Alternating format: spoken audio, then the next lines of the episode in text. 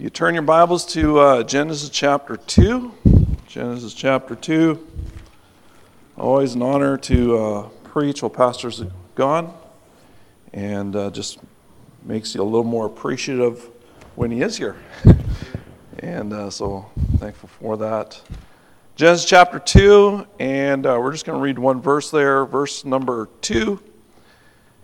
And it says, and on the seventh day, God ended his work which he had made, and he rested on the seventh day from all the, his work which he had made. Let's pray.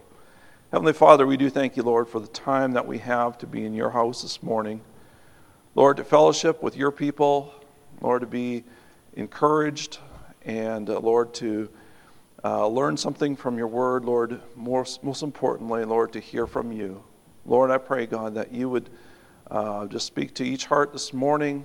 Lord, I pray that you would meet the needs uh, of each person here that's gathered. We pray in Jesus' name. Amen.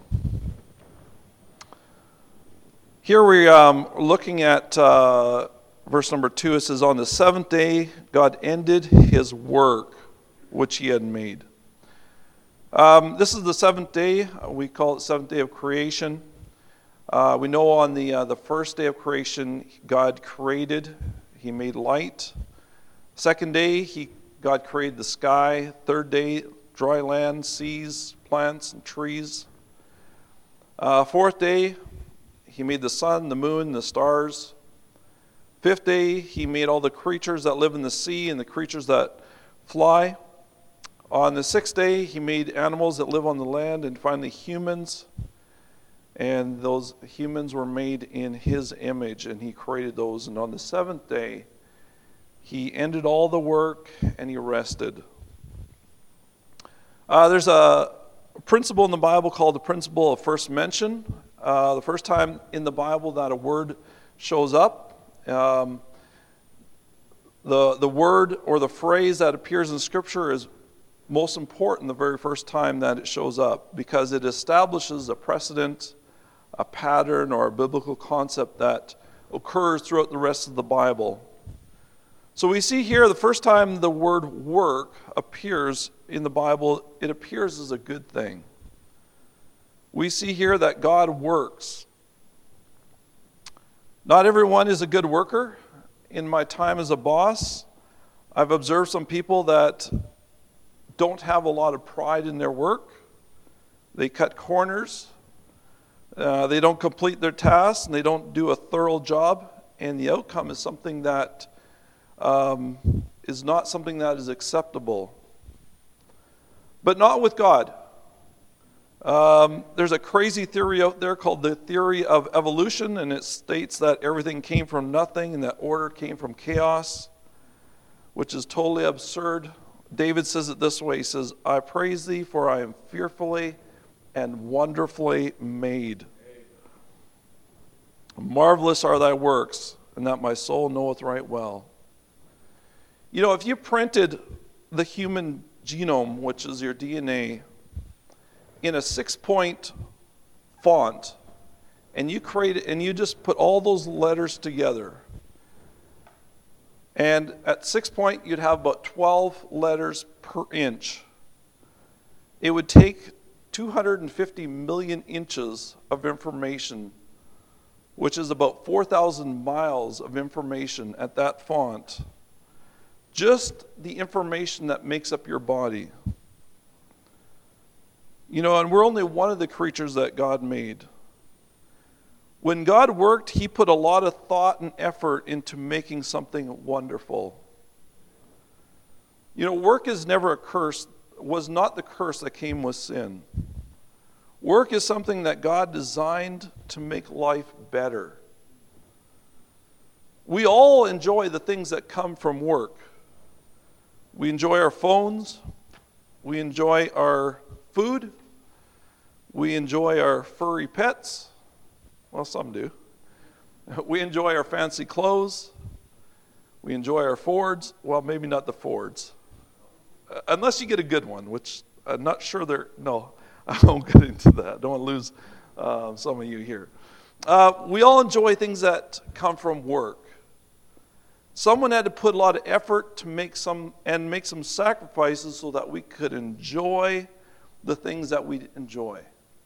We enjoy a clean room. We enjoy a clock that tells the correct time. Those things don't just evolve. Uh, it was the labor of somebody that created those things.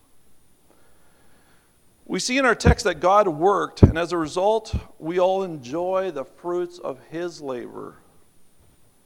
We enjoy the sunrise, we enjoy the sunsets, we enjoy the green grass and the white snow. We enjoy the beautiful mountains and the rivers and the trees. And these are all things that God created. We enjoy the fellowship of other people, and God created them too. Everything that we enjoy originated from the work of God. But we see not only did God work, but he also rested. Was it because God was tired? Was it because he ran out of ideas?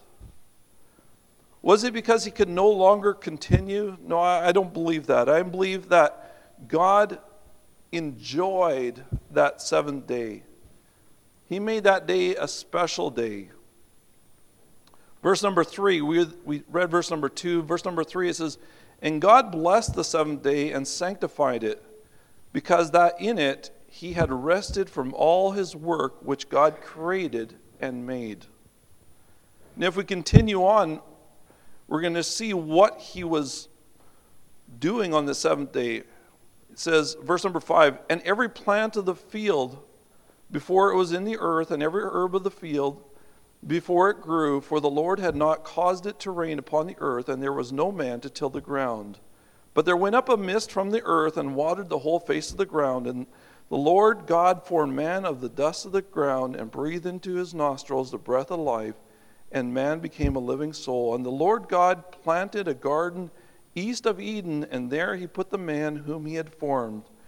And out of the ground made the Lord to grow, God to grow every tree that is pleasant to the sight and good for food, and the tree of life also in the midst of the garden, and the tree of knowledge of good and evil.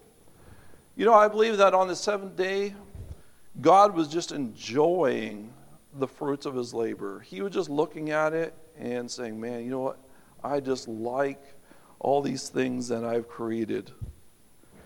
Have you ever worked on a project and then once you were done, you just spent some time with it? You know, whether that project was maybe making an ice rink. Um, I remember one time I tried making an ice rink and I just didn't have the, the smarts when it came to do it. I put it on a slanted uh, piece of ground and tried to do some things that just didn't work. Uh, but you ever finish a project and after that project you just enjoyed that project? Uh, maybe you bought a swing and you assembled it and you're kind of excited and the kids are all excited and dad can you give me an underduck and you're like you're excited to finish that project because you want to see the fruits of that labor you know based on these verses it doesn't appear that god was sleeping on the seventh day i think he was just enjoying that you know, God, after creating everything, He made man the master of His creation. He put Adam in charge of all these things that He had made. He made this beautiful earth, the solar system. He made all those things, and He said, Adam, this is yours. I want you to take care of it. And so He gave Adam some work. God first work. He showed it. He had to, gave him the example. He gave him the tools to do the work that he um, to do the job that he gave him to do.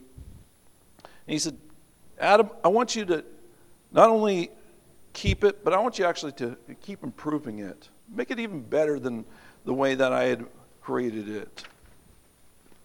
Verse number 15 it says, And God took man, took the man and put him in the Garden of Eden to dress it and to keep it. You know, God had a plan for Adam's life. He had a job for him, he had a purpose for his existence. Adam wasn't designed just to be entertained and to be catered to. There was something for him to do. And what he did would not only affect him, but it would change the lives of those around him. Do you know that not only did God have work for Adam, but God has work for you and I, even here today? Uh, the title of today's message is Work Till Jesus Comes. We're going to look at uh, work today, and we're going to look at some aspects of work. Uh, first thing I want us to look at is work is required. It's a requirement for us. One person said, How long did John Smith work for you? A former employer was asked. Oh, about four hours was the quick reply. Why, he told me he had been there for some time. Oh, yes, answered the gentleman. He was here for two years, but you didn't ask that. You asked how long he worked. you know, many people, they quit looking for work as soon as they find a job. Second uh, Thessalonians 3, verse 10 says, For when we were with you, this we commanded you that if any would not work, neither should he eat. Paul here is writing to the church at Thessalonica and is telling them some hard truths. At least it was hard for some of those people who maybe have been lazy or unproductive. And he talks about this in the next verse. It says, For we hear that there are some which walk among you disorderly, working not at all, but are busybodies. Here it talks about someone who is not working. They don't roll up their sleeves. They don't try to make the burden lighter. They find every excuse to get out of work. But you know, it even gets worse. It says they're busybodies. They're busy causing trouble so that those that are working are not only doing it on their own, but they're trying to put out the fires that the busybodies are making all over the place. I think the, the people that would understand this the most would be moms. You know, maybe they're trying to get supper made and they're working getting the laundry done and cleaning up the entrance. They're kind of, she's wanting to get everything ready for when dad gets home. And then she hears something that terrifies her silence. and she's like, oh no, what are they into? And she finds them and she finds her makeup all over the place she finds it on her freshly washed blankets, and her room is a disaster. And while she's dealing with that, she smells this odor coming from the kitchen, and supper doesn't smell the same ways that it should. And her world comes apart, and her husband comes home. Hi, honey, what's for supper? And she's of course, she loves her children. She realizes that she needs to work and train with them. But those busy, busy bodies, they added some burden to her and uh, for her to try to get something done. Uh, I read some quotes here on, on laziness. It says, laziness is nothing more than the habit of resting before you get tired. Laziness is a secret ingredient that goes into failure but it's only kept a secret from the person who fails. Inspiration is a guest that does not willingly visit the lazy. Lazy people tend not to take chances but express themselves by tearing down others' work. Time is a created thing. To say I don't have time is to say I don't want to. Last one here. God gives every bird its food, but he doesn't throw the food into the nest. We know we need to work, but there also needs to be a balance. Um, it didn't say that God worked for seven days and then he worked for another seven days and worked for another seven days. There was a balance, and, uh, and so there was a time of rest. We know that Jesus, um, when he was tired, when he had worked, uh, he took some time to rest. You know, it's so easy to get focused on something that we lose out on things that are even more important. You know, I believe God wants us to have balance in our life. Yes, the Bible says that you need to supply for the needs of your family. We hear that in 1 Timothy 5 8 says, But if any provide not for his own, and especially for those of his own house, he hath denied the faith and is worse than an infidel. But that's not the only purpose in life. Um, God has other requirements, and our first priority is to love the Lord God and to keep Him the number one priority in our life. We read that in Matthew 22, verse 37. It says, Jesus saith unto him, Thou shalt love the Lord thy God with all thy heart, and with all thy soul, and with all thy mind. This is the first and great commandment, and the second is like unto it Thou shalt love thy neighbor as thyself. He later explains who the neighbor is it's the person or the people that God has put in our life who are in need, like the man who was robbed and then beaten, whom the Samaritan helped. We need to have that right balance between work, serving God and others, and rest. Someone made the statement you can't have everything that you want, but you can have the things that really matter to you. Uh, the, key, the key is not to prioritize what is on your schedule, but to schedule your priorities. Some people say that God is the most important thing in their life. Yet when God invites them to his house for a time of worship and learning and fellowship, they don't make that their number one priority. You see someone's priority in their schedule. There's saying that says, the bad news is time flies. The good news is you're the pilot. Another person said, Time is the coin of your life. It is the only coin you have, and only you can determine how you will spend it.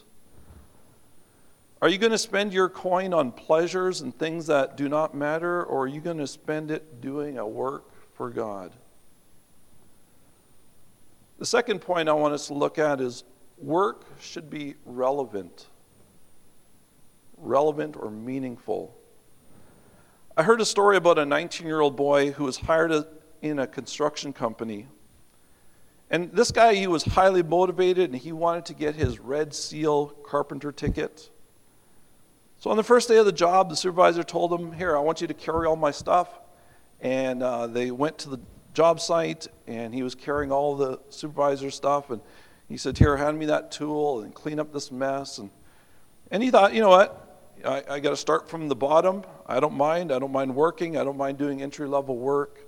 Uh, I'll do whatever it takes. Um, but he came in, the next day, and uh, they told him that there was this room that was full of wood, and I want you to take all this wood and I want you to take it all the way to the other side of this building. They're building a school at that time. And uh, so for eight hours, this young guy, he was taking these two by fours, two by sixes, and plywood and taking them from one side of the school all the way to the other. It took him a full eight hours to do that job. And the guy was hustling. This guy, he, he was 19. He was going to show them, uh, you know what, I, I can do this. I can keep up with the best of you. And uh, the next day he woke up, oh man, was he ever sore from hauling all that wood. But you know what? He was excited. He went back to work, and uh, that day they said, uh, You know all that wood that you brought from that side of the, the school, I want you to take all that wood and bring it back to where you brought it from. Oh, he wasn't too happy about that, but he thought, well, okay. So he went and did that for eight hours. He um, brought all that wood back to the uh, where it was um, brought from, and he went home. He's kind of discouraged that day. Uh, next day, he comes into work, and um, and the guys are working, they're building. In fact, they were building this floor. And uh, the floor, um, they, they pretty much had this floor done. They had all the, the trusses in there and everything. And uh, there was a beam that was underneath that floor. And they built this floor on top of this beam. And they said to him, I said, uh, I don't know, this beam was like four or five hundred pound beam. And they said, We need you to get that beam out of there. And he looks at it and he says, I can't do that. And he said, Yeah, you can. And they left and went and did something else. And for over an hour, he struggled trying to get this beam out of there. And he's like, There's no way that anybody can get this thing out of there. So he goes back to them and he says, um, Guys, I tried getting that beam out. It's not coming out of there. We got to tear the floor apart. And they said, Nope, there's a way of doing it. Go find it. So he goes back there and he fights and fights. And he comes back and they're all just laughing at him. And uh, he ended up uh, walking off the job that day. And four years later, he built a multi million dollar company, this young guy. But you know, sometimes the work that we do, we can work so hard and it have no meaning, no relevance to it. I remember in school, I wasn't the, the most model student, if you want to say it that way. We had these things called demerits in our school, and if you got three of these in a day, then you got this thing called a detention. And a detention is where they would make you work, and they'd do things like washing the walls, um, writing lines, raking leaves, those kind of things. To me, I wasn't really threatened by the jobs that they gave, although I didn't like to miss out on gym time, and I didn't like to miss out on ping pong. Um, the only thing I really feared about detentions was getting that detention slip to my parents for them to sign it, because I knew I was in trouble. Uh, but one time, they must have run out of jobs for me because I'd gotten so many of these things that they gave me this uh, tin buck, tin um, five gallon pail and they said, uh, Jeff, we need you to take all those rocks from over here, and I want you to move it all the way to the other side of the yard. And uh, so he put the rocks in the, the bucket, walk to the other side of the yard, dump it, come back, get another bucket. And uh, so I'm out there doing that, filling my time. And uh, while I was doing that, I saw some teachers and the principal looking through the window at me. And I can just imagine they were getting a good laugh because they knew that after I brought them all there, I'd have to bring them all back. um, you know, I was not the the best student. Uh, I was kind of a slow learner. I, I should have learned to follow the rules because I could have been much more productive with the time that I had. Um, maybe I could have learned some English, although at the time I'd have rather carried rocks. but um, do you know that God has required requires us that we work, but that we don't spend all our time on things that don't matter. You know, there's a saying that says, No one on his deathbed has ever said, I wish I spent more time at the office. I wish I would have listened to this quote when I was younger. If you want your children to turn out, spend twice as much time with them and half as much money. You know, I'm afraid that work is a cop out for many to get out of a responsibility, either to God, to family, to friends. They get too busy to read their Bibles and pray. They're too busy to be at church three times a week. They're too busy to spend time with their family and friends.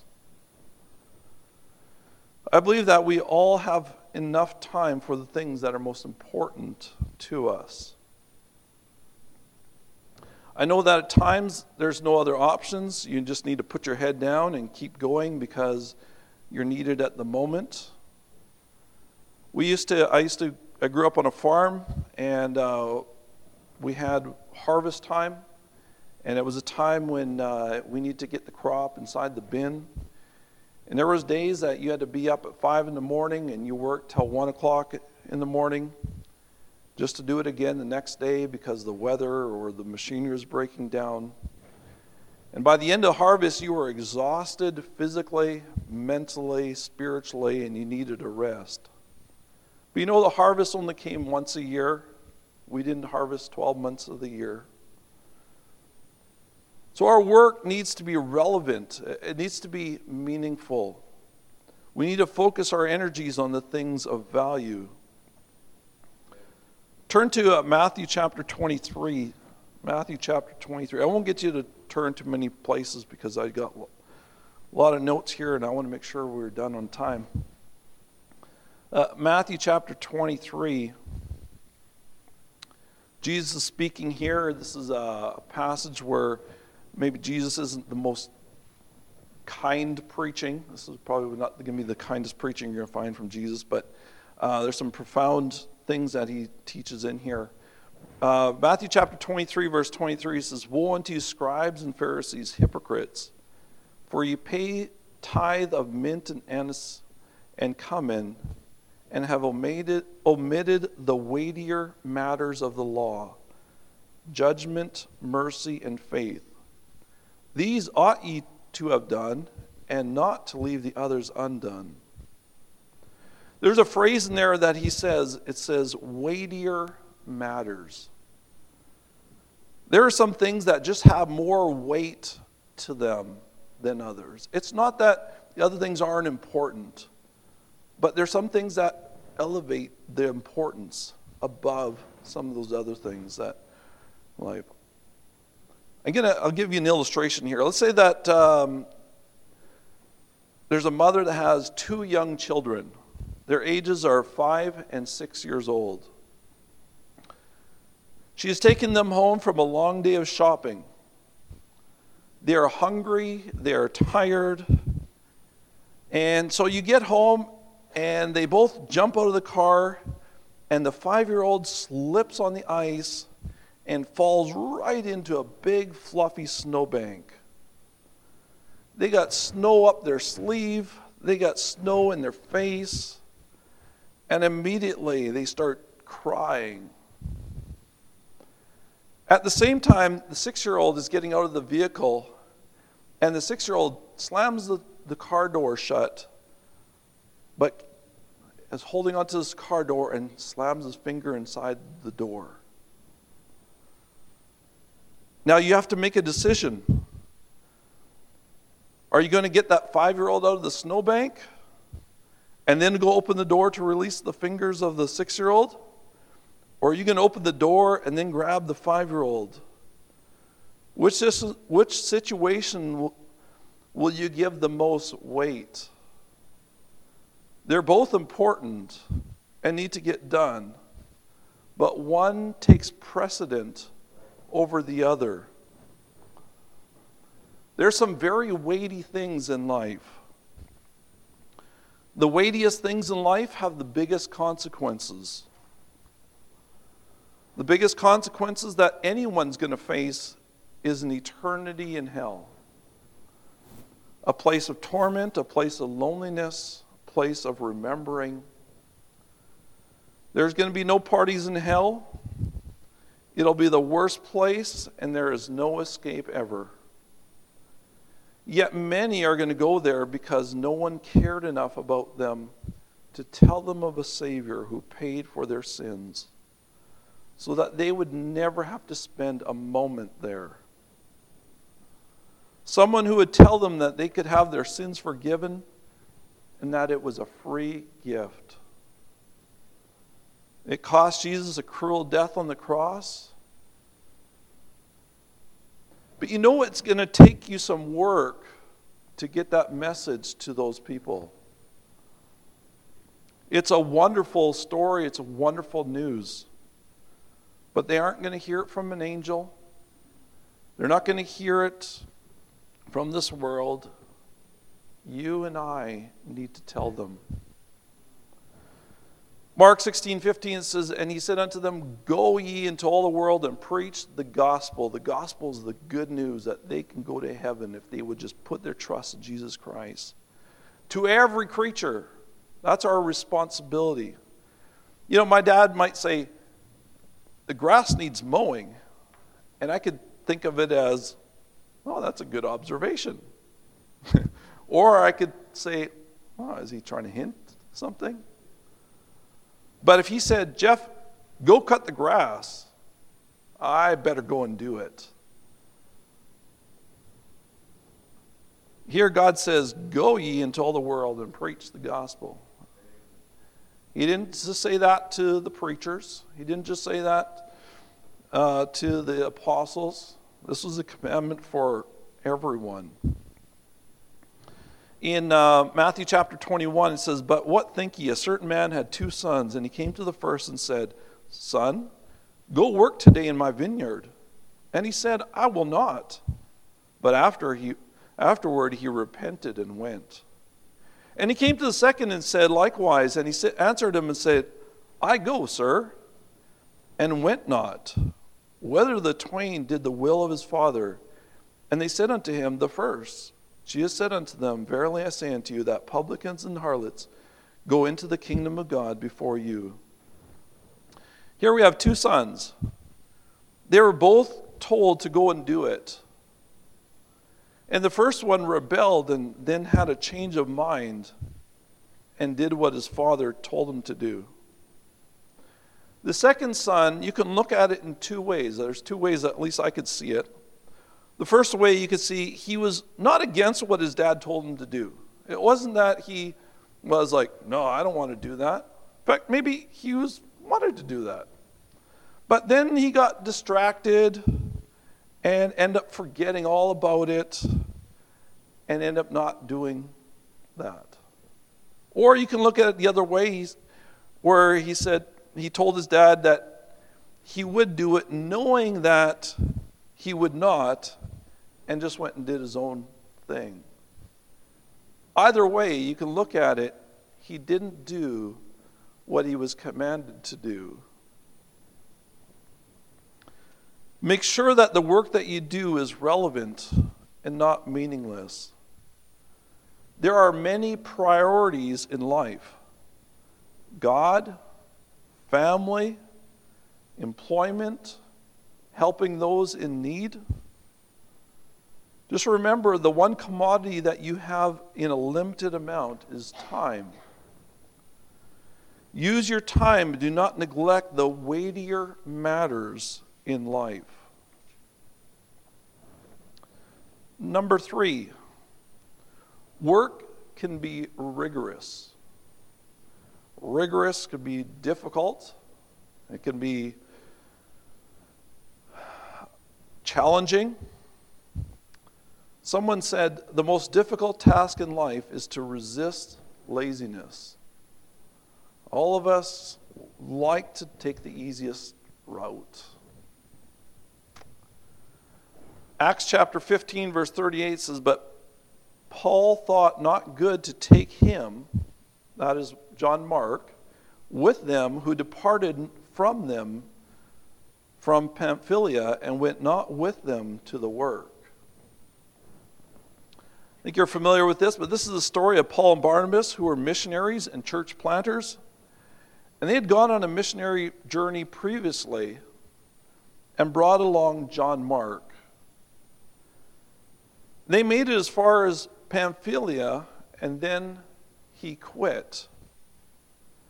You know, I imagine that he thought that this would be an adventure of a lifetime. He was able to go and see the world and experience things. You know, I've not done a lot of traveling, but I've done enough to know that I don't really enjoy it. Um, I don't enjoy waiting in airports, traffic, and trying to deal with things that um, are different than the way we do things here. But one of my boys was going to Florida, and he was so excited, as any young person would be, get to go out to Florida.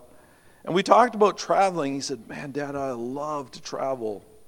I love being in airports and exploring the world. Well, that time he was flown to Toronto. Need I say more? and uh, he ended up spending the night at the airport. And by the time he came back and finished that trip, he wasn't quite as excited about traveling as he had previous to that. It wasn't quite as fun as he maybe imagined it to be. And you know, I think this is kind of where John Mark is at. He probably came to that realization and decided he was done. And he just wanted to go back home. He thought it'd be easy to go on this trip, and it turned out to be hard.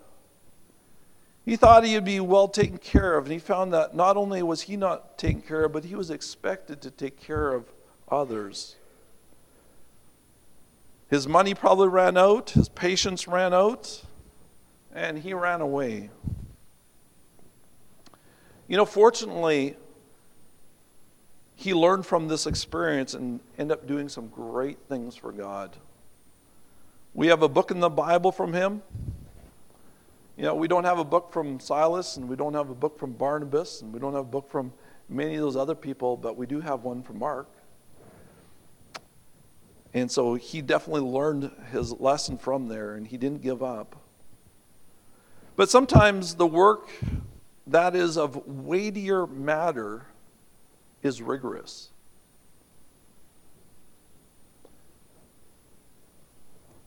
It is difficult, so we decide that we're going to keep ourselves busy with less difficult work. Instead of putting our head down and asking God for the strength to make it like John Mark should have done, we quit and we find other things to do. Oh, it's not that we're being lazy, it's not that we're not busy. It's just that we're not busy doing maybe what we should be doing. The work of God is the heaviest weight. How can you let someone go to hell because you're busy with fixing your lawnmower, especially in the wintertime? You don't go soul winning because you're tired. You don't have time to read your Bible and pray because you stayed up playing on your phone or you woke up late now and have to be at work. There are many works that we can be involved in. Do you know that prayer can be work? Do you know it takes work to pray? You know, we learned about Jesus. He spent a lot of time in prayer. It wasn't easy time. We uh, learn of a time when he went up to the Mount of Olives to pray. In uh, Luke chapter 22, it says, And he came out and went as he was wont to the Mount of Olives, and his disciples followed him. And when he was at the place, he said unto them, Pray that ye enter not into temptation. And he was without, withdrawn from them about a stone's cast, and kneeled down and prayed, saying, Father, if thou be willing, remove this cup from me. Nevertheless, not my will, but thine be done. And there appeared an angel unto him from heaven, strengthening him. You know, sometimes when you pray, God will strengthen you spiritually, He will help you. It says, and being in agony, and an agony, he prayed more earnestly and his sweat was as it were great drops of blood falling down to the ground. You know, our work, it can be physical, it can be mental, and it can be spiritual, but our work accomplishes something. Get something done for Jesus. You say, Well, I can't lift this, and I can't do some of the things that I used to do.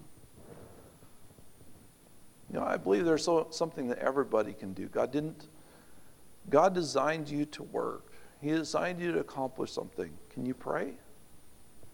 Can you do what God has laid on your heart? Because God has laid something on your heart. Maybe you're not listening to whatever God is laying on your heart. Maybe it's time that we just take some time and listen for God God, what would you like for me to do? An overworked mother of three active young boys was playing in the yard with her boys one afternoon. When her neighbor came by to borrow a cup of sugar, one of her boys aimed his play pistol at his mother and yelled, Bang! You're dead. The mother acted the part perfectly. She took the shot and fell to the ground. When she fell to the ground, she did not get up. Her neighbor waited for her to get up, but she did not get up. So the concerned neighbor rushed over to see if she was hurt from the fall. As the neighbor bent over, the mother opened one eye and whispered, Shh, please don't give me away. This is the only chance I ever have to get a rest.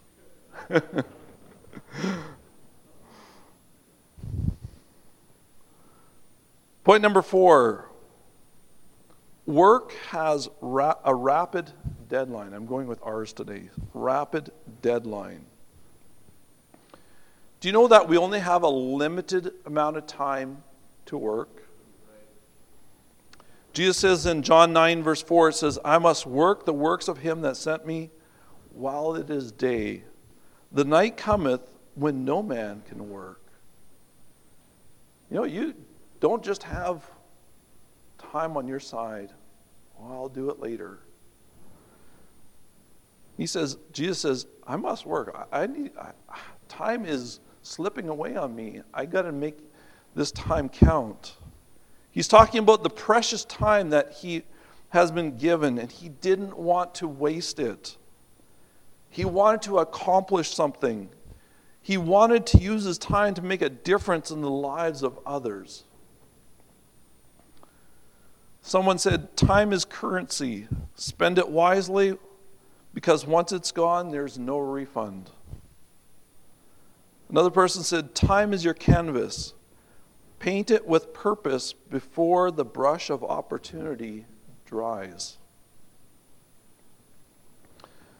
A fishing boat sank in the rough, cold waters off of Vancouver Island, leaving two men in a life raft tied to the sinking boat by a nylon rope.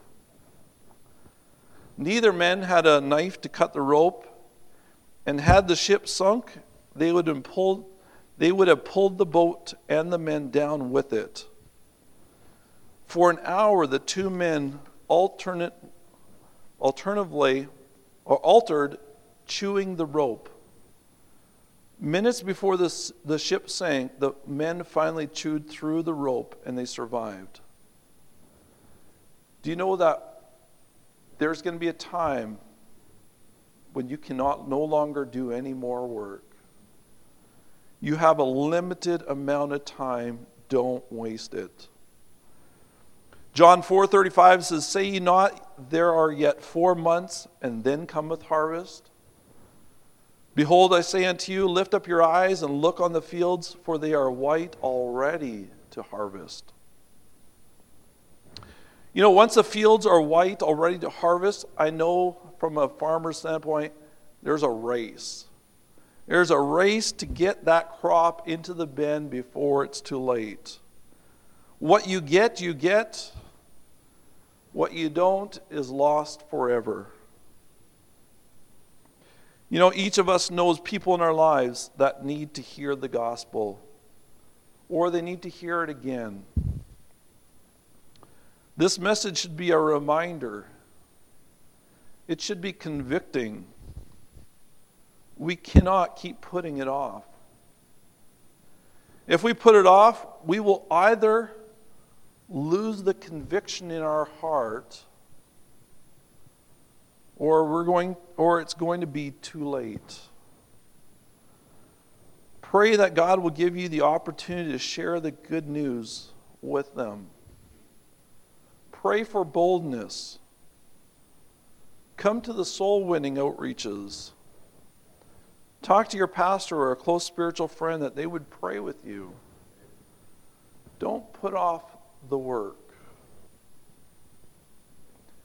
Last point here is work is rewarding. Second Chronicles 15 verse 7 says, "Be strong therefore and let your work your hands let not your hands be weak, for your work shall be rewarded." The best part of work is the reward. You know, I, I do like my job. But if at the end of the day there was no paycheck, I probably would find something more rewarding to do. You know, I've been part of many ventures. Um, I've worked very hard at some of these ventures, and to be honest, they flopped. I remember mo- moving to Montreal to sell Jewelway. And in the process, I lost money, I sacrificed, I worked, but for no profit. I came back broke. There was no reward. You know, since then, I've tried other ventures that did not make any reward. I've only lost on those ventures. But Proverbs 11, verse 18 says, The wicked worketh a deceitful work, but to him that soweth righteousness shall be a sure reward. I like that. I like it when there's a guarantee. I put the effort in, I'm going to get the results. Not everything in life has that sure reward. I'm glad that I've invested in some work where I'm guaranteed a reward for that work. Hebrews 6, verse 10 says, For God is not unrighteous to forget your work and labor of love, which ye have showed towards his name, in that ye have ministered to the saints and do minister. If you have given of the fruits of your labor into missions and into the ministries of the church and into your family, into others in need, those are labors or work that will be rewarded. You know, there's many scam artists out there, and they say, well, if you'll just do this and give us this money, or just pay the postage of this, we're going to send you all this, and there's going to be a big reward for that. And all they are is scams, and they give you nothing in return. God is not like that. Revelations 22, verse 12 says, And behold, I come quickly, and my reward is with me. God is coming with rewards. He's not short on it, He's not going to um, renege on it. He is going to reward those that work. God is watching us. He sees the work that we do for Him. He is pleased when we're about His business.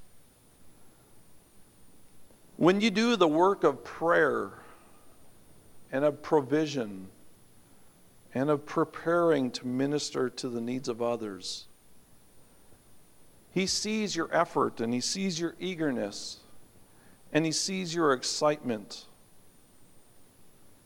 He is a God who loves to reward His faithful servants who do the work. Do you want to please Him today? Do you hear the Holy Spirit calling you to a work? Something that He has planned for you. I believe everyone in this room here has something that God wants you to do, a work that He has prepared for you. You have to be willing. In conclusion, the message today is work till Jesus comes. Don't quit. Don't stop. Keep going. You say, Brother Wiebe, I'm discouraged. I'm tired. Everybody gets discouraged. Everybody gets tired. That's why you need to keep coming to church. You keep reading your Bible. You got to continue to have a walk with God, He'll give you the energy that you need to do what He's called you to do. We learn that work is required. Nobody is exempt from work. Although every one of us has a different task that God requires from us.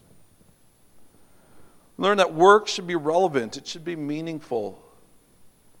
You can work really hard at things that don't matter in life. We learn work can be rigorous, it can be difficult. You know, things that are worthwhile often come with a price. Work has a rapid deadline. You only have one life, and you cannot get back time that you lost. So, what are you going to do with the rest of the time that you have left? Lastly, we see that work is rewarding. We serve a wonderful God who will reward you for the work that you do for Him. Any work that you did for God will be repaid many times over.